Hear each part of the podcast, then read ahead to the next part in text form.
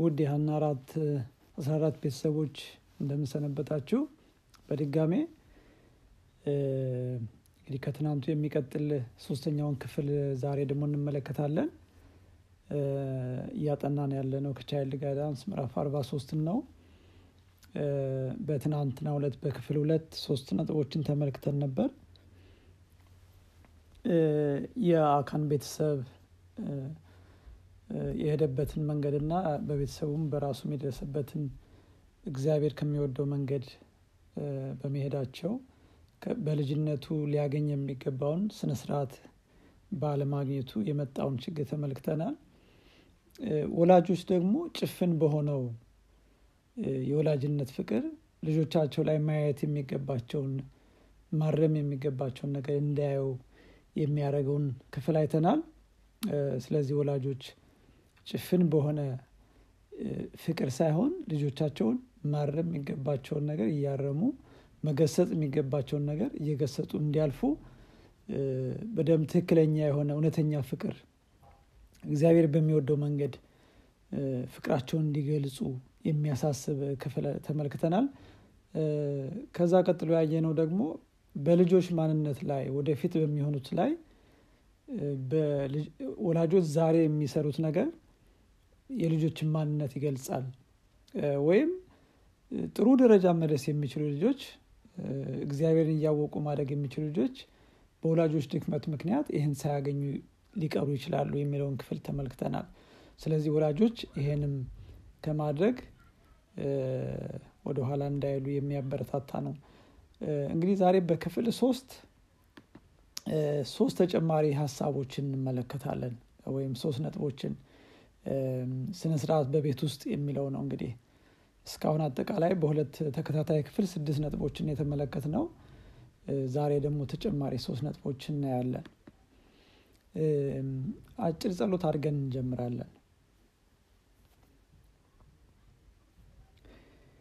ቅዱስ የሰማይ አባታችን ሆይ እጅግ አድርገን እናመሰግናሃለን ለእኛ ስላለህ አላማ ስላለህ እቅድ እግዚአብሔር አምላክ ሆይ እኛን ለመምራት ለመገሰጥ መንገድ ለማሳየት እግዚአብሔር አምላክ ሆይ አስቀድመህ ያሰበው እቅድ ስላለ እኛም ደግሞ ይህን ተምረን ልጆቻችንን መምራት እንድንችል እየሰጠህን ስላለው እድል ጌታዊ እናመሰግናለን።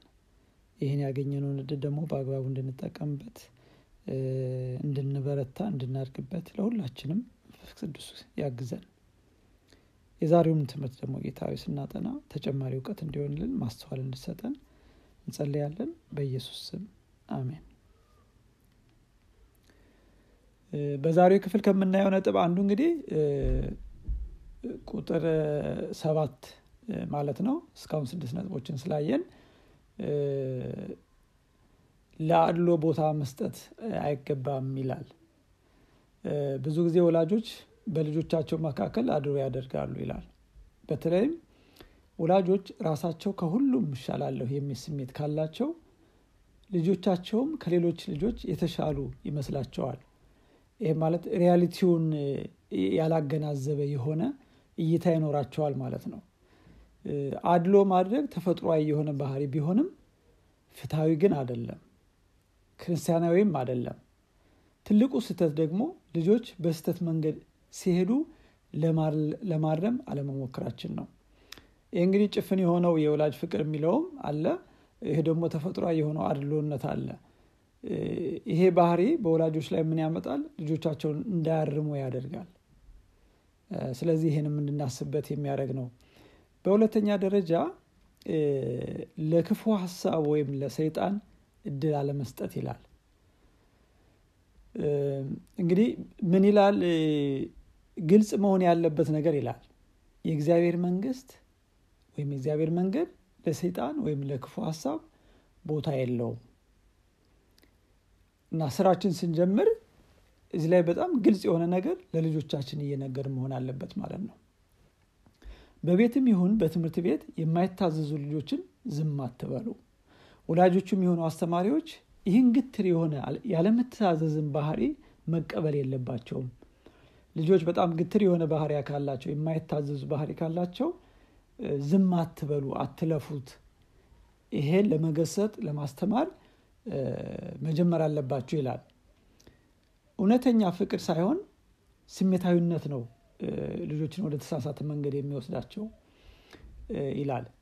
ልጆች መታዘዝን ለመሸሽ ሲሉ ከእግዚአብሔር የተሰጠንን ስልጣን በድፍረት ለመቃወም ከሞከሩ ማንኛውም ወላጅ ይህን ሊታገስ አይገባም ይላል። ይሄ ማለት ምንድን ነው ወላጆች እግዚአብሔር የሰጣቸው authority አለ። ይህ authority ልጆቻቸውን በትክክል እንዲመሩ የተሰጣቸው authority አለ። እና ብዙ ጊዜ ልጆች ይህን ነው challenge የሚያደርጉት ለማሸነፍ። በዚህ ጊዜ ይህን የተሰጠን authority በአግባቡ መጠቀም መቻል አለብን ለማለት ነው። ይሄ ማለት ምንድን ነው በጣም dictator የሆነ እንትን እንድናሳድርባቸው ሳይሆን ይህን feel እስኪያደረጉት ድረስ ወላጆች authority እንዳላቸው ተሰሚ መሆን እንዳለባቸው feel እስኪያደረጉት ድረስ ይህን ሚና መጫወት አለብን ማለት ነው። ከዚህ አንጻር ልጆች ወላጆቻቸውን ሊፈሩና ሊያከብሩ ይገባል። ይሄ ማለት ምንድን ነው የወላጆችን ድርሻ በትክክል ጎልቶ እንዲታይ እንዲያውቁት። ያን ከማወቅ የተነሳ መፍራትና ማክበር ያን መለማመድ አለባቸው። ያው በፍቅር ውስጥ ማለት ነው ይሄ። የሚፈሩት የሚያከብሩት የወላጅን ማንነት ከመረዳት ኃላፊነት እንዳለባቸው ልጆችን የመምራት የመገሰጥ ያን ይሄ በሂደት የሚመጣ ነው እየተለማመዱት ይመጣሉ። እንግዲህ አሁን ባለንበት ዘመን በብዙ ቤተሰቦች ልጆች ከመጠን በላይ በራስ የመመራት ዝንባሌና አለመታዘዝ ሳይታረም የመታለፍ ሁኔታ ይበዛል። ዝም ይባላሉ። ያለንበት ዘመን በልጆች ላይ ተጽዕኖ ሊያሳድርባቸው የሚችል በአካባቢያቸው ብዙ መጥፎ ነገር አለ በዚህ የተከበቡ ናቸው። በዚህ ወቅት ወላጆች ግድ የለሽ ከሆኑ የልጆቻቸው ህይወት በተበላሸ መንገድ ከመሄዱም በተጨማሪ ለአባትና ለእናት ያላቸውን አክብሮት ያጣሉ። ይህ ማለት ምንድን ነው የአባትና የእናትን የስራ ድርሻ ወይም ሮላቸውን ሳያውቁት ያድጋሉ ዝም እየተባሉ ይሄ በተበላሸው አለም ውስጥ እየተለማመዱ ሲሄዱ የዛሬው ክፍል ሶስተኛ ነጥብ ወይም እስካሁን ካየናቸው ዘጠነኛ ማለት ነው። የወላጆች ትክክለኛውን የቤተሰብ ስነስርዓት ለይተው የመረዳት ችግር ይላል።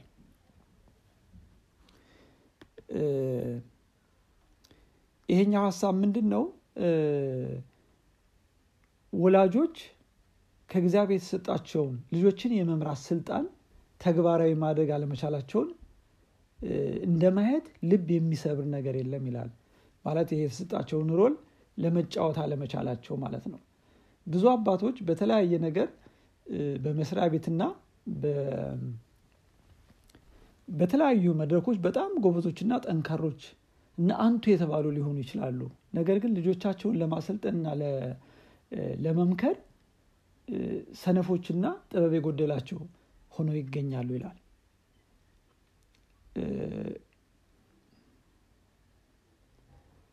ቸልተኝነታቸው ልጆቻቸውን በእድሜያቸውና በሰዓቱ ሊያገኙ የሚገባቸውን ትምህርትና ስልጠና ማድረግ አይችሉም። ልጆች ገና በለጋነታቸው ይህ አታላይ የሆነው ዓለም የሚያቀርብላቸውን ፈተና መልካምና ክፉን ገና ለይተው ሳያውቁ በወላጆች ድክመት ለእግዚአብሔር መመሪያዎች ምንም ሳያውቁ ካደጉ ታላቅ ስቃይና መከራ እየጋበዙ መሆኑን ሊረዱ ይገባል ይላል ምክንያቱም ከመለኮታዊ እቅድ ወጥተው ጎደሎ የሆነውን የራሳቸውን አስተሳሰብ በመከተላቸው ነው ይላል። ብዙ ወላጆች ስሜታዊነት ያጠቃቸዋል። የልጆችን ባህሪ በእግዚአብሔር መንገድ ለመቅረጽ ከፍተኛ ብልህነትና ብልህነት የተሞላ ተግጻጽን መከተል እንደሚያስፈልግም ይረሳሉ። እንግዲህ በክፍል ሶስት ዛሬ የምንመለከታቸው ነጥቦች እነዚህ ነበሩ። በዚህ ላይ አንድ እውነተኛ ታሪክ አሜሪካ ሀገር የሰማሁትን ላካፍላችሁና በዚህ ደመድማለሁ። እና ሰውየው በጣም የብዙ company ዎች ባለቤትና በጣም የታወቀ ሰው ነው። እና በተለያየ ቦታ ብዙ ሴሚናር የሚሰጥ በጣም የተጋበዘ ነገር የሚያደርግ ሰው የተማረ ሰው ነው። እና ነገር ግን በቤት ውስጥ ለልጆቹ ጊዜ አልነበረውም እና አንድ ጊዜ የ13 ዓመት ልጁ በጣም challenge አረገችው challenge ኡ ምንድን ነው አለመታዘዝ ወይም 13 ዓመት ስለሞላኝ የፈለግኩትን ማድረግ እችላለሁ። ይሄ modernization ከመጣው ከህግ እየጠቀሰች ነው እና ይህን ማሸነፍ አልቻለም። ምክንያቱም ህጉን ስትጠቅስበት በህጉ ማሸነፍ ስለማይችል። ነገር ግን አስቀድሞ መስራት ያለበትን ነገር ከልጆቹ ጋር ጊዜ ወስዶ መገንባት ያለበትን ነገር ስላልገነባ ይሄ challenge ገጠመው እና በጣም አዘነ። እና ታሪኩ መጨረሻ ላይ ምንድን የሆነው ሰውየው? ልጆቹን ለመቀየር ብቻ ሳይሆን እሱ መቀየር እንዳለበት ተሰማው። እና ይህ ሰው ወደ መጽሐፍ ቅዱስ ከማዘንበሉ የተነሳ እንዲያውም የያዘውን ነገር ሁሉ ትቶ ፓስተር ሆነ መጨረሻ ላይ። እና እና ጊዜ ሳይሄድብን ልጆቻችንን በቤት ውስጥ በስነ ስርዓት የመያዝ የማለማመዱ ነገር ምን ያህል አስፈላጊ እንደሆነ አእምሯቸው challenge እኛን መቃወም ከመጀመሩ በፊት ህግ መጥቀስ ከመጀመራቸው በፊት መስራት ያለብንን ነገር መጨረስ እንዳለብን ነው። እና እንግዲህ ይሄ ትምህርት ይሄ የቻይልድ ጋይዳንስ ትምህርታችንን እንደው ለማሳሰብ ያህል አንዳንድ ጊዜ አባት ብቻ የሚከታተለው ወይም እናት ብቻ የምትከታተለው ባይሆን ጥሩ ነው። ባልና ሚስት ይህን ትምህርት እርስ በርሻቸው እየተጠያየቁ እኔ ለራሴም ለምን ለማበል እየሞከርሁ ነው ይሄን ነገር እና ከዚህኛው ክፍል ምን ተማርሁ? ከዚህኛው ክፍል ምን ተማርሽ? ከዚህኛው ክፍል አንተስ ምን ተማር እየተባልን ባልና ሚስት የተጠያየቅን ነገሩን ብናዳብረው መልካም ነው የሚል አስተያየት ለመጨመር ፈልጌ ነው። እንግዲህ በነገ ሁለት ደግሞ ክፍል አራትን እንመለከታለን። እግዚአብሔር ይባርካችሁ። የዛሬው ክፍል በዚህ ያልቃል። ነገ ደግሞ በክፍል አራት እንደገና እመለሳለሁ። ጌታ ይባርካችሁ